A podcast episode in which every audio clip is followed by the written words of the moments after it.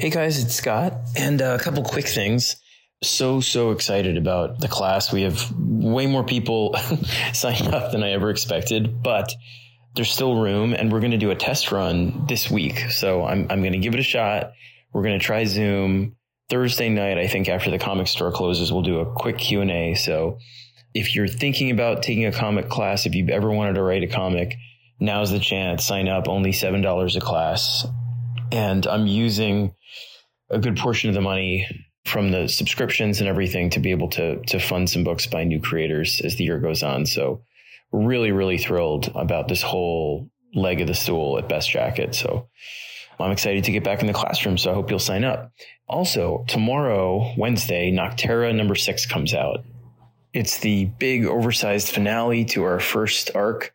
It has like big shocking moments, all the action, monsters, trucks, and mayhem. Um, we're really, really proud of it. And then the trade comes out, and we're also doing a special issue, a Blacktop Bill number one that tells part of his origin with uh, Denys Cowan and Chris Sotomayor. So, so, so excited about that as well.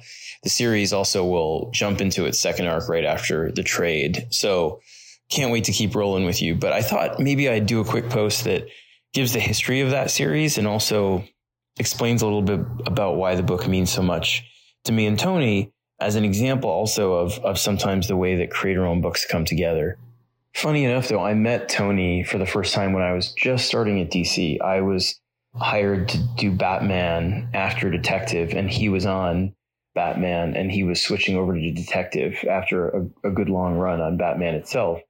And um, I was terrified. I was completely intimidated by the idea of writing Bruce Wayne for the first time. I was so comfortable writing Dick Grayson at that point because he was terrified and excited to be Batman. I was terrified and excited to write Batman.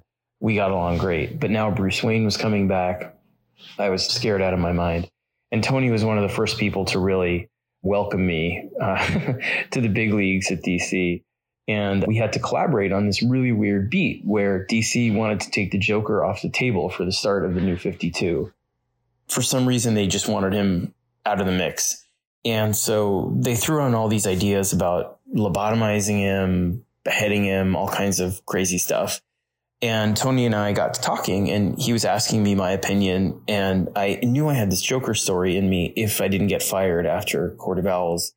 And I knew it was about Joker. It was the first part of a, a two part story.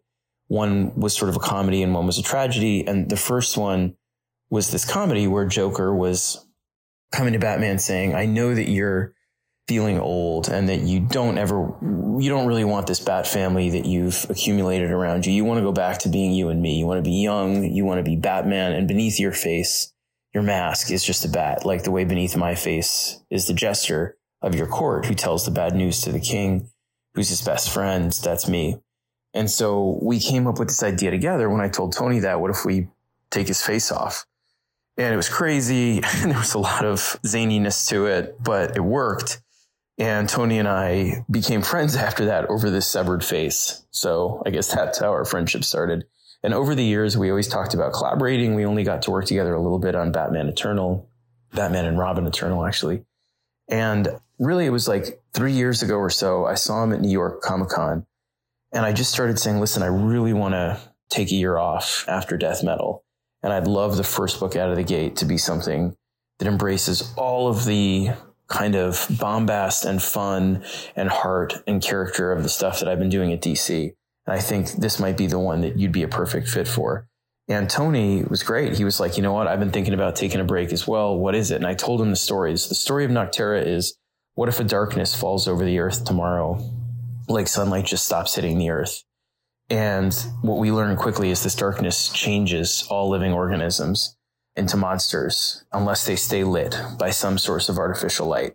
So if you don't have a light on you, any kind of light, you'll start to turn into this thing called a shade. And same thing happens to fish and fowl and even trees and plants begin to kind of mutate into these gnarled things.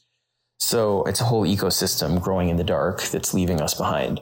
And it takes place 13 years after this. And the main character is a trucker in this world. Ferryman is what they call truckers here. Her name is Val. And she and her adopted brother are just trying to survive. And the whole story is about them finding out that there might be this refuge where sunlight still exists and trying to get there. So that's our big first arc. But I told Tony the idea, he loved it. And I think what we connected on was that, again, when you do a creator owned book, it has to be something that's built out of the stuff you love, you know? And it doesn't matter if it's something that feels on the surface escapist or if it's memoir or if it's political. If you're building it literally from scratch, then it has the DNA of things that matter to you in it.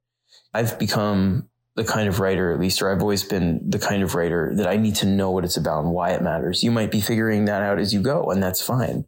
But eventually, you should at least know what it means to you. I know that if you're writing it and you love writing it, then then it must mean something to you. So it's always good to decipher that stuff. For me, I told him, I'm like, listen, Nocterra is about this darkness that's separating us and transforming us into things that are totally monstrous to one another.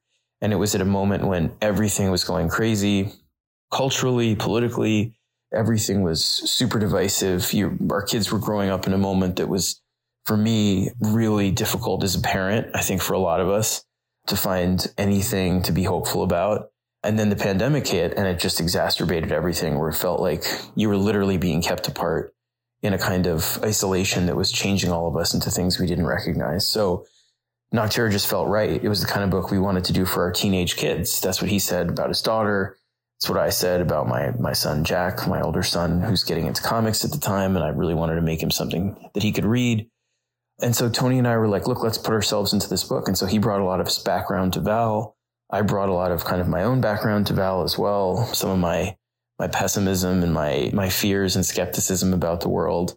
And we just built this thing that we both really love. So we can't thank you guys enough for being so supportive of. We never expected it to be the hit that it is, and we have some really exciting TV movie news to share with you guys as soon as we're allowed in the next. I think it could be as early as this week, probably next week, but either way, we owe it all to you guys for taking this ride with us. I hope you'll pick it up. Nocterra Six out Wednesday. And please, please, please, again, like sign up for this class if you want to take a comic class with me we're going to really get started next week, but this week we'll at least have a Q&A. So sign in and, get, and uh, I'll be putting up like little teaching tips and assignments and stuff like that as well. So, all right. Thanks again.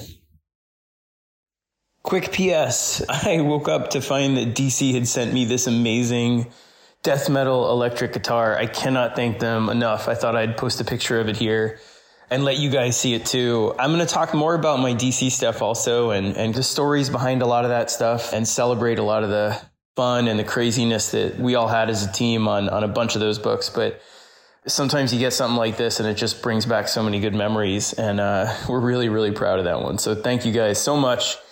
And yeah, let's talk soon.